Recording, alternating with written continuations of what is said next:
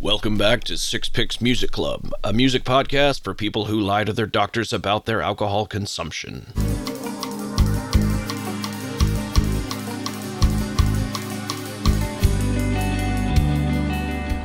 Hey y'all, welcome back to another episode of Six Picks Music Club. It's me, Dave, as always. Here with me is Jeffro Duh. and Russ. What's up? And today we're delving into the world of secret songs, hidden tracks on albums and records and things.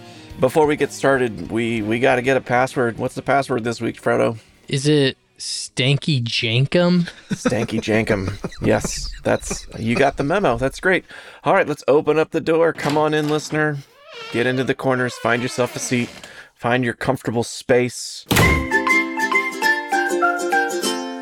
Fro, uh, you have some special news, right? You're growing your your team. I'm growing my brood. My wife is heavy with her third papoose. Congratulations, dude. We're super excited for you. Listeners excited too. Congratulations, Jeff. Thanks, guys.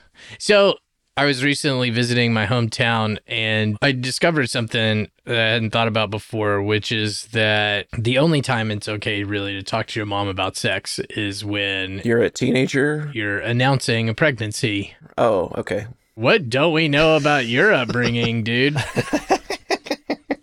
Okay, so you're you're you're back home and you're you're telling your mom about your your method. yeah so i was like mom uh there's there's some excitement but uh you know we're pregnant with our third kid.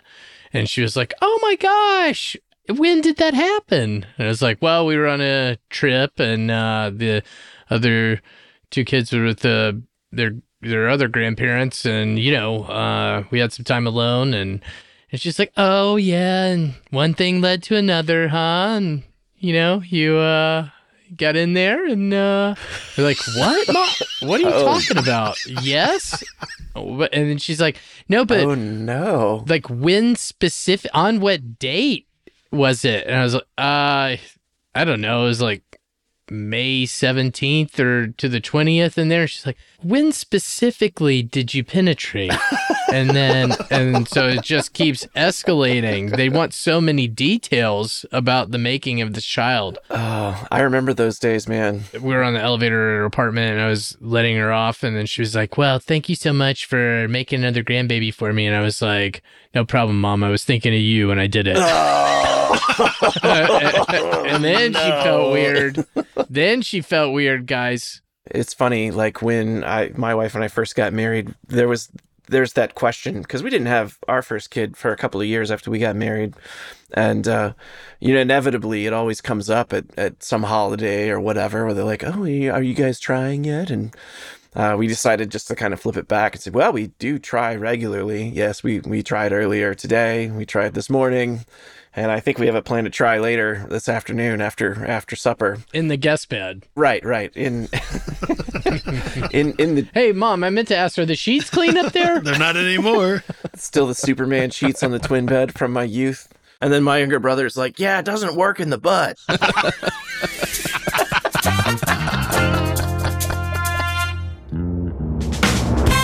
Before we get into it though, like let's talk a little bit about like hidden tracks and secret songs and like how they started and and like why artists use them. What's your take on that? I was thinking about this, man. It was a phenomenon that was limited to compact discs, which were little spinny things and tapes, I guess, cassette tapes before that. I would even caveat that it goes back even further. You're gonna go to the Beatles. Well, yeah. So the Beatles, like they, uh, they, they have a couple of tracks where they've got, um, you know, hidden things. Like they've got messages that are backwards. They've got uh, what they call they would press a double groove on the vinyl. So depending on where you drop the needle, you would like get one song or another, No shit. I did not know that. or there would be like a lock groove at the end where it would play just like and not turn off. So, and it's funny because like when Jack White started his record plant or whatever and started putting out his own records, he did um, a record where it had a double groove intro to one of the songs. And depending on where you drop the needle, you either got the acoustic guitar version or you got the electric guitar version. And so that was kind of a cool little thing. But that's not what we're talking about, Dave. That's bending the concept. Okay. Well, then you let us know. You let us know. secret songs were songs that usually followed the final track on a record that was on a compact disc. You know, you go to the final track on the CD, you'd listen to it, and instead of starting over, it would just curiously continue playing. And you're like, oh, what's going on here? It's like it's just quiet. Yeah, just quiet, dead air. And sometimes minutes would pass by, and then you get a song, or sometimes a couple of songs that the artist would embed minutes after the final track on the record. And we all knew these as secret songs. This is what millennial people call Easter eggs on things. um, I don't really want to call it that. I don't really like that that much. Um, I like secret song. So there were a lot of secret songs in the 1990s on compact disc records. Um, and we're selecting six of them for this ep. There's an Oasis album from 02. There's a song called Better Man at the End, and there's a 30 minute space before the song called The Cage that follows it. What? Holy majoli. And if you go to Spotify, that track is 38 minutes long. They didn't cut it. Is there any band that were that were just meaner to their fans? They just bullied their fans around more than Oasis. It's like uh, like okay, we all like their music, but they just the guy would go up there Liam Gallagher and just stand still with his hands behind his back and sing the songs and make us all want it more. Yeah. Whatever. It's good stuff though. It's good music. Yeah, I love Oasis. I love them too. All right, well, so who wants to kick us off today? Uh, Jeff, you wanna you wanna take our lead? My secret songs have in common that they're uncharacteristic for the bands, which is I think what secret songs were sometimes about. Um, is that hey, we wrote this song that we like that's kind of awesome, or we like we want to record this song that we like that's kind of awesome, but it doesn't fit our brand. It doesn't fit who we're supposed to be as a band. So instead of, you know, instead of just leaving it off or releasing it on a B-sides record in the future, we'll just make it a secret song at the end, a little gem for people to happen upon, a little treasure chest. Uh, so both of my songs are like that. The first one is by Stone Temple Pilots, friend, off of the record Purple, Yes. released, I believe, in 1994. You can fact check me on that. I love this record.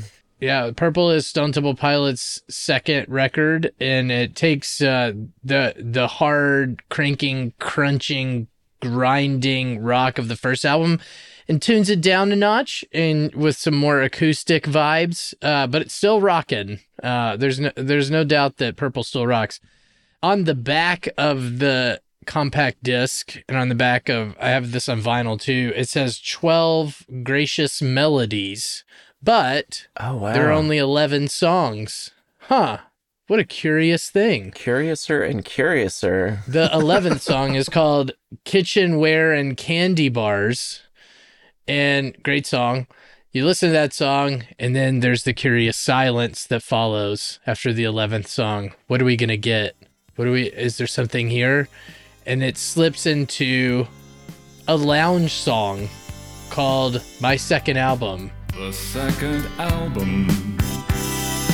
Twelve precious melodies worth listening. Hope you enjoy them. Like if it's sung to me. Listen to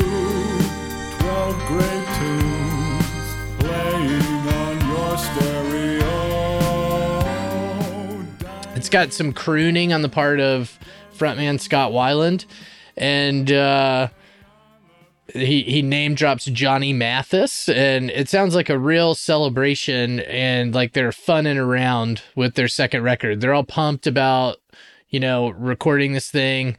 Um, and in the in the song it says singing by a wishing well, right? Um, it turns out that this is not an original song by them, but it was actually a cover of a song from 1985 that was recorded by an autistic crooner named Richard Peterson.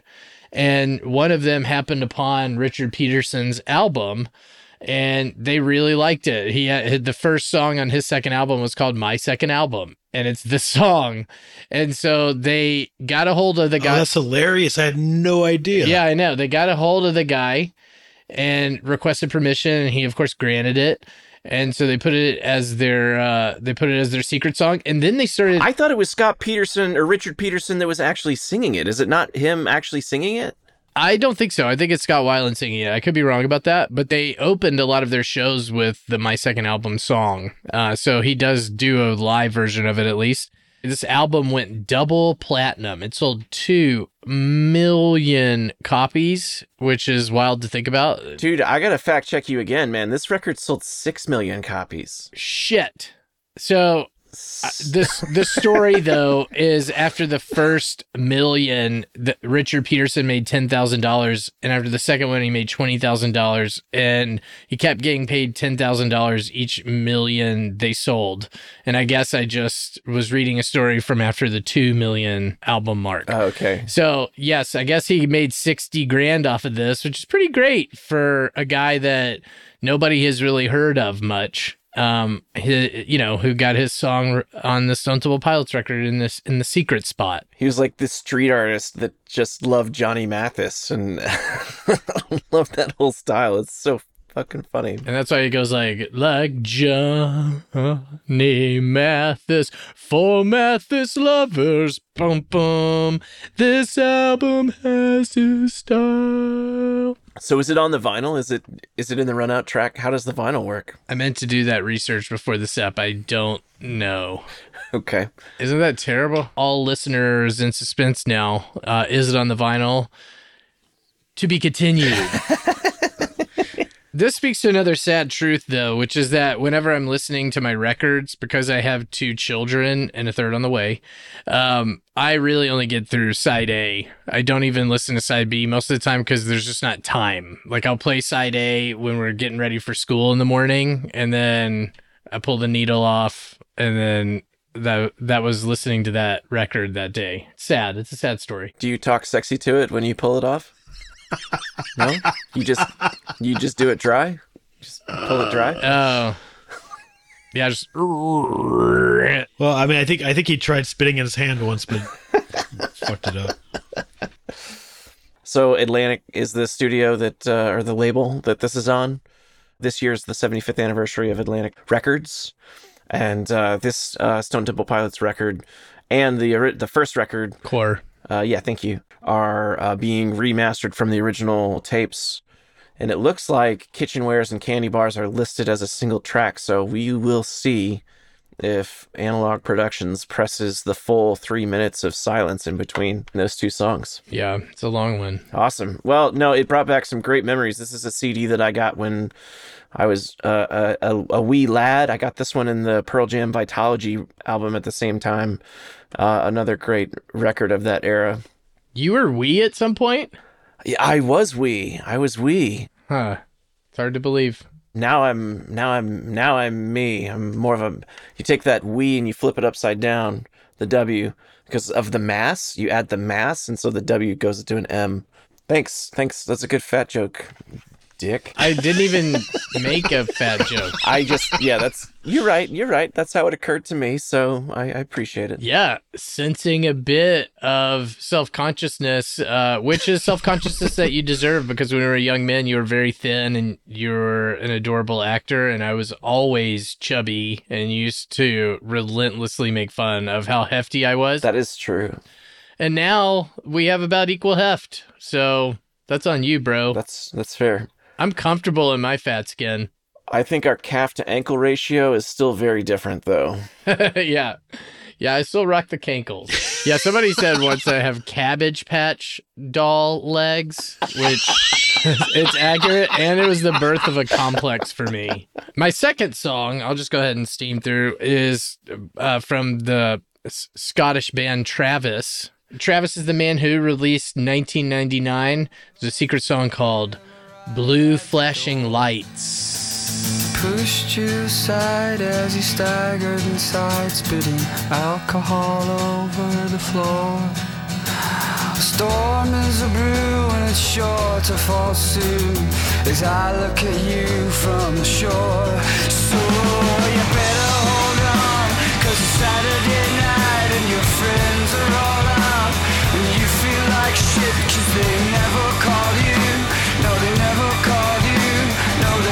Never called, never called, never bloody ever. The Man Who is a great album that I've listened to a googol of times, if you will. And um, for all of those of you who have listened to The Man Who, we got a real smooth record.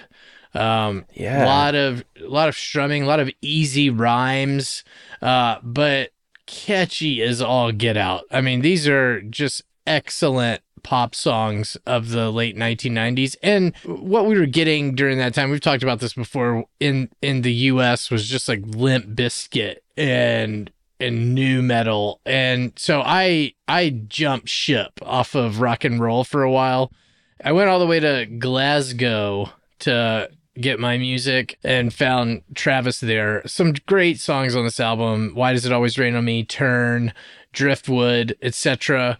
After all that like just smooth, perfectly produced rock and roll music, there's this song that is it's kind of a gritty song about uh, a real problem in Scotland at the time, which is domestic abuse. This is a song about domestic abuse and about blue flashing lights that show up when the police arrive after an abusive father has come home drunk and uh, basically like tormented his family. And it's written from the perspective of a, a neighbor who's watching this go down.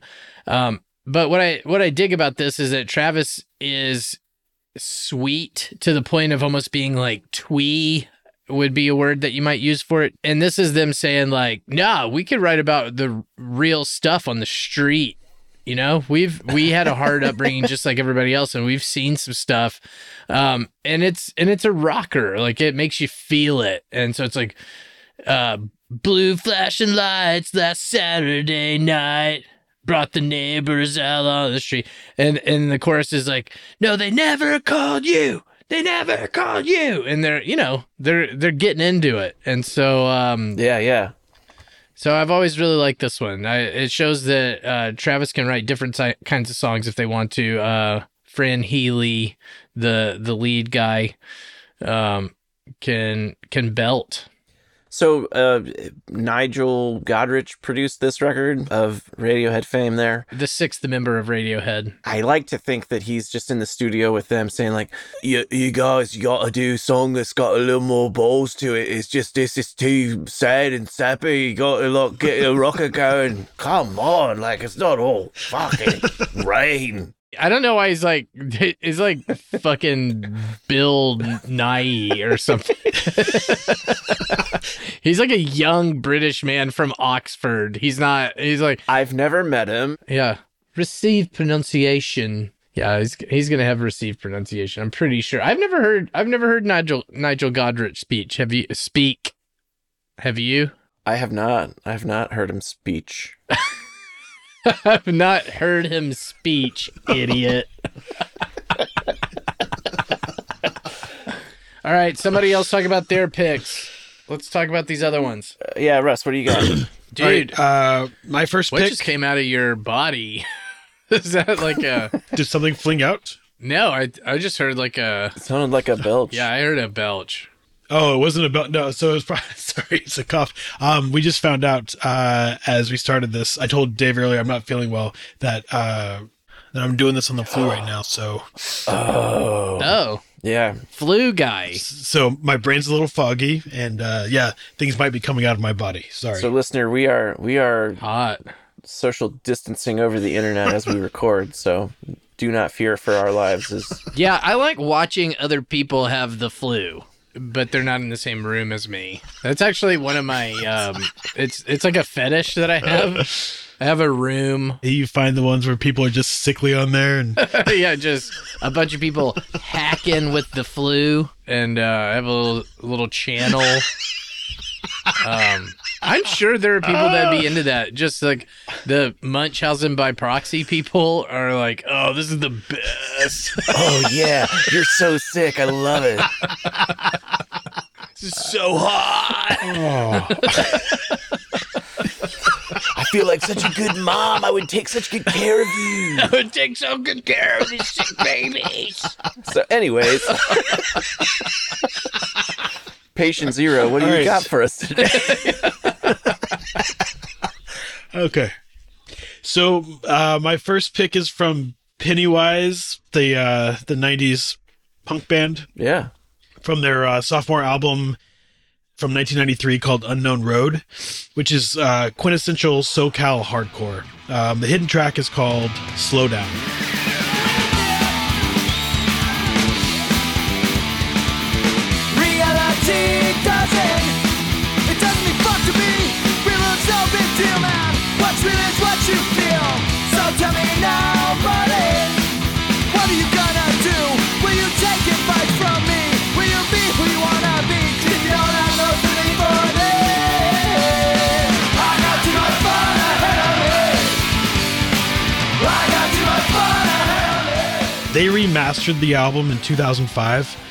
and I can't verify this from this for the CD, but um, the song is now missing from the streaming version of this album, so you have to find it somewhere else. Okay.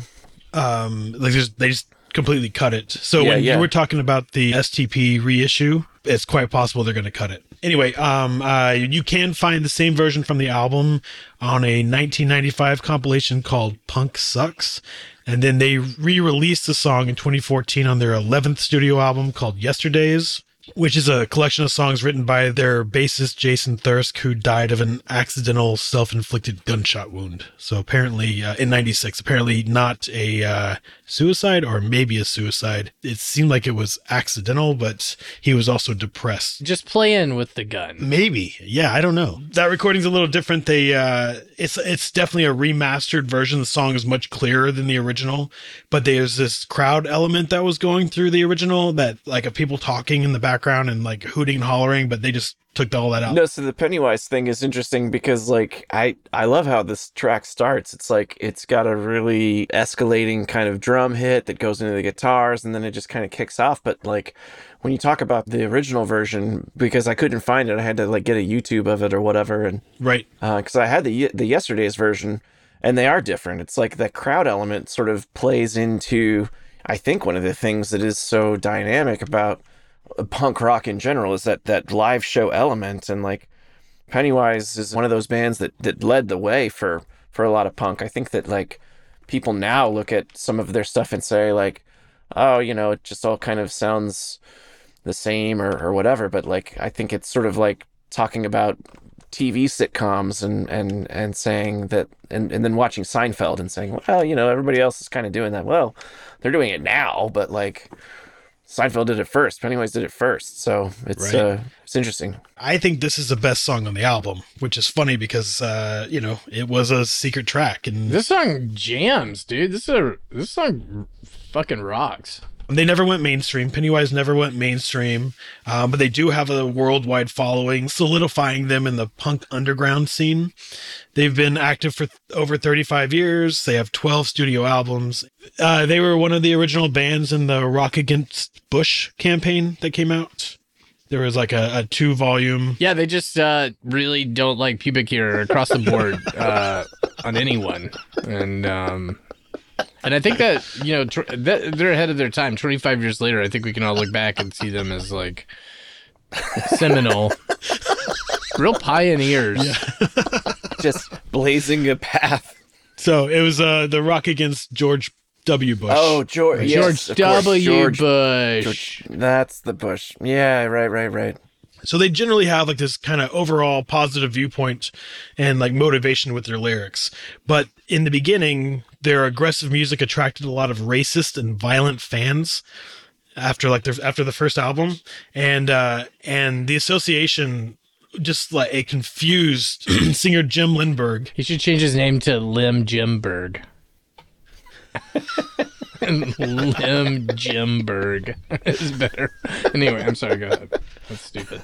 That Doesn't make any sense. He so uh, he was quoted as saying, "It goes to show you how stupid people are. We had a a logo of a P and a W, and they said that stands for white power." It, and he says, uh, "We made it very obvious in our shows that people should take pride in who they are, not because of their skin color. Hate is so diametrically opposed to everything we stand for." And then he was so disgusted by it that he ended up leaving the band. He told the LA Times, I took a look at myself and said, What am I doing here?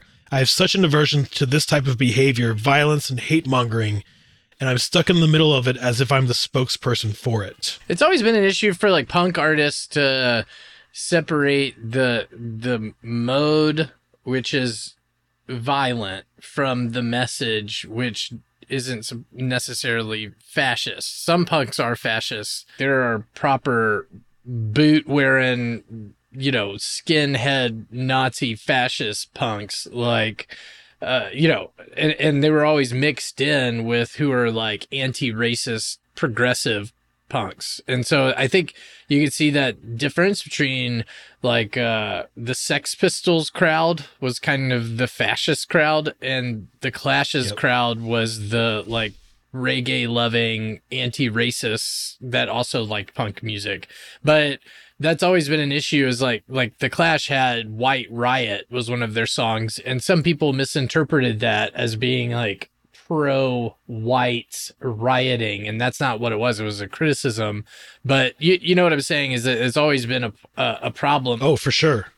Real quick, the the guitarist from Pennywise. Well, first off, he's got this thing where he just ends up getting really drunk and just pukes on people. He pukes all over the crowd. He just pukes like it's just a thing with him. Apparently, he goes to Loveline and he's like eating pizza and shooting tequila. Ugh. They're going through the show and they hear like a cough and he pukes all over the console. And then at this point, he's so trash. I guess he just starts chasing people around and puking on them. And he corners Dr. Drew and he's like sticking his fingers down his throat. Just puking all over him. And then Dr. Drew has to hit him in the head and climb on a bookshelf to get Oh God. to get away from him. Anyway, they they invite him back four years later to Loveline, and this time Adam Carolla's in there with him, and uh, he he barricade. He's like six five, just uh, huge, and he barricades. They're in the small room, barricades himself at the door, and threatens that he's got this non-existent grenade, and then he tells Adam Carolla that he's going to take him to Poo Poo City, and he's starts threatening that he's going to make him eat his shit. Well, speaking of shit,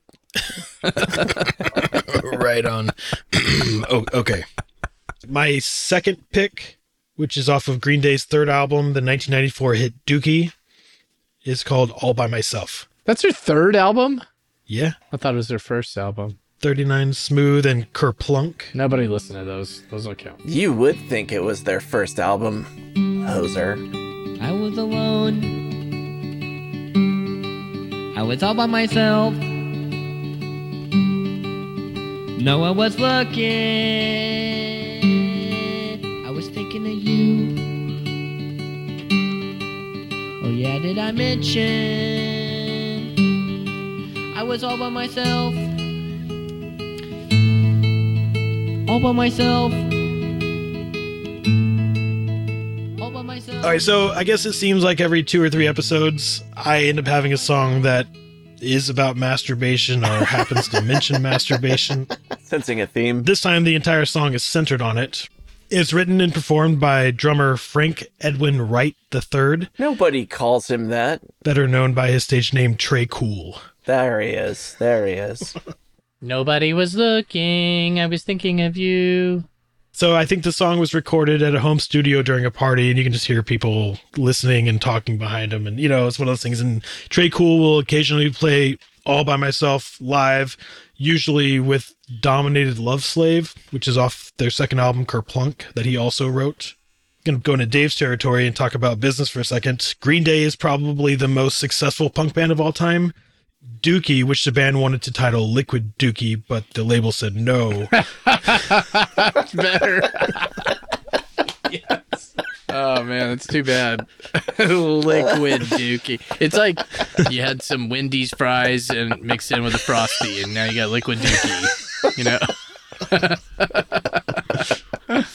So it sold 22 million copies. Holy shit balls. Yeah, that's wild, right?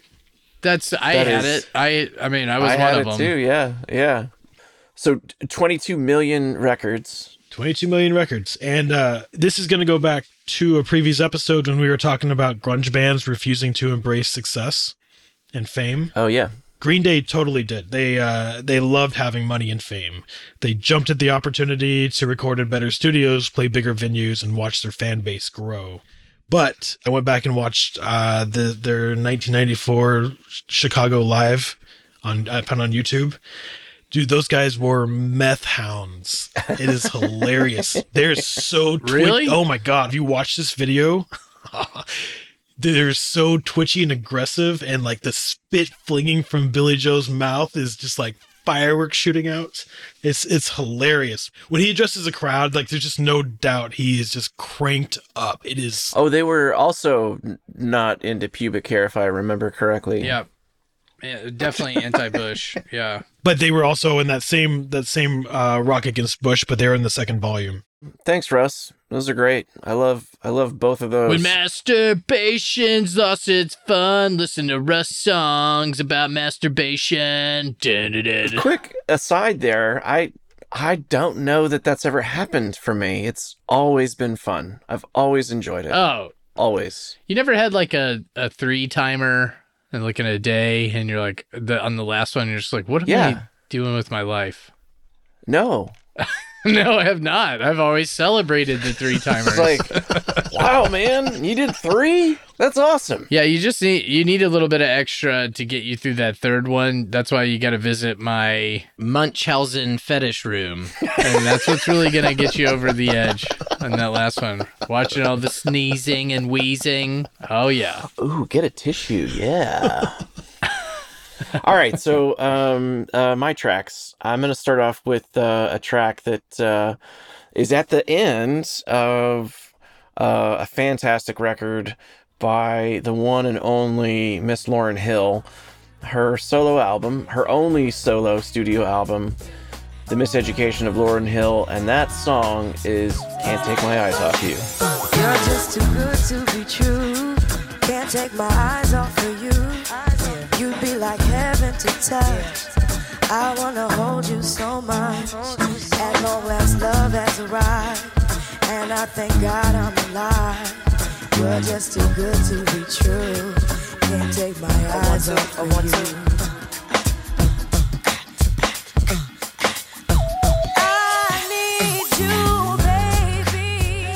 It was the first hip hop record to win Album of the Year, which is insane. She was uh, she was dating Wyclef, and then like that fell apart, and she was pregnant, and uh, not with his baby, but it was the end of that relationship that that led her to to walk away from the Fugees and and, and do this record. It's funny because this song wasn't originally um, included on the record. They recorded this song and they were going to release it on the soundtrack to conspiracy theory but then it didn't actually get released on the soundtrack but a dj got a hold of it and like burned a copy and started playing it in southern california. And then it just like it blew up and it became this huge hit. And then they were like oh i guess i guess we got to put it on the record. And it was this big big hit for her and it drove a lot of sales. It's this really interesting track because she was eight months pregnant when she recorded it. And the dude who who did the the recording with her was uh, recounting the story of she's just eight months pregnant and she's lying on her back in the apartment where they've got everything set up. you're not supposed to lie on your back when you're eight months pregnant. It's bad for the baby and bad for mom. She was 21. She didn't know. She didn't. She didn't have Whoopi Goldberg there to help her with that. Like they were in a movie together. They were in Sister Act two together. That's why they they know each other. But um, Yeah, I got that. It was just me and you and one other person in the world that understood what you were talking about. but uh, yeah, so her version was was uh, also uh, nominated for the uh, Grammy in twenty in nineteen ninety nine for best female vocal pop performance.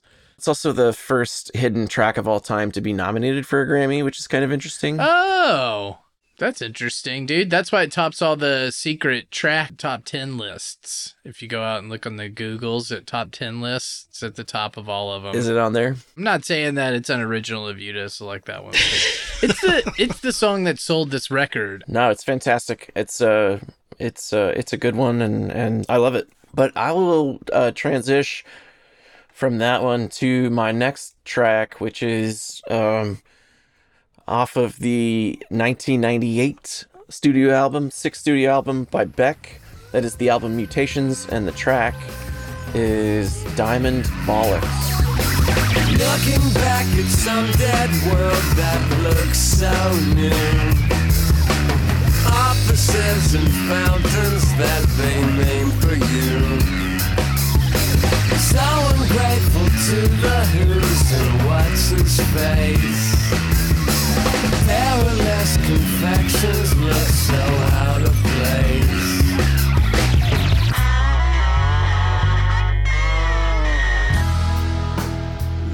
Diamond Bollocks is actually loosely translated to English as hard nuts. hard testicles. So it's it's kind of a, a song about getting real real in your plums. Nice down and, and dirty. Also produced by Nigel Godrich, which is interesting. Full circle there. Was it? Yeah. I think he had a similar conversation because, like Jeff was talking about with Travis, this track is very different from the rest of the record, I would say. Like, uh, uh, and even kind of the way that, that Beck recants the story, he talks about how they've been writing a lot of folk songs and a lot of dirges and just like sad stuff and and like they'd been in the studio for 10 days and and they went in and he was like man i just i think we need to get our cockles warm and have some fun and, and like and really get rock and roll with it. And uh, so they spent the whole day and they wrote and recorded eight different tracks that uh, they then ultimately like cut up and turned into this one song. It's like as you listen to it it's like a six minute track and it has very clear kind of like segments where you, they transition or like things sound different and it's it's a very different song from I think the rest of Mutations but I, I do I do really love it. It was also released as like a B side to a seven inch that was included with the the vinyl uh, version of the album, which is a nice little collectible if you uh, if you're into that type of thing. But um, you know, Beck's one of my musical heroes, and and uh, just the way that he continues to sort of grow as a musician and change the way that his style uh, continues to evolve. It was like after this record that he went to do uh, the Midnight Vultures record, which is I think my favorite of his. But um, I think you start to see a little bit of what Midnight Vultures is going to be uh, in this track, which um, they originally said they wanted to include as like the second track on the album, but then it didn't really fit, and so he he said, "Well, let's put it in as a secret song." So it's it's a wild, raucous ride for sure. It's cool. I love that he uh that he just mined his own songs and like created a new one out of them. That's awesome. Yeah, yeah, and we didn't even touch on any of the like the the pre-track tracks where it's like you only have a minute Right. uh, in the zero space if you go to one and then back up.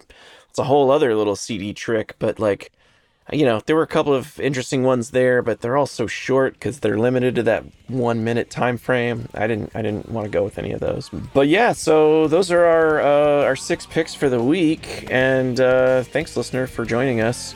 Of course, all of the uh, picks from today's episode are going to be in the Spotify playlist that you will find in the show notes. So join us next episode for talking about family songs, parents singing about their kids, and kids singing about their parents. And as always, we thank you for being here. We appreciate it. Uh, do like and uh, subscribe. You know, leave us a comment.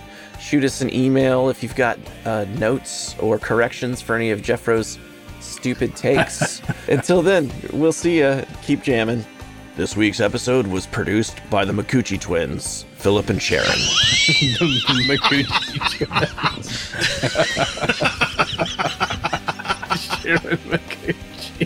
Edited by Dixon Kuntz. With special thanks, as always, to Dixie Wrecked. Funny every time.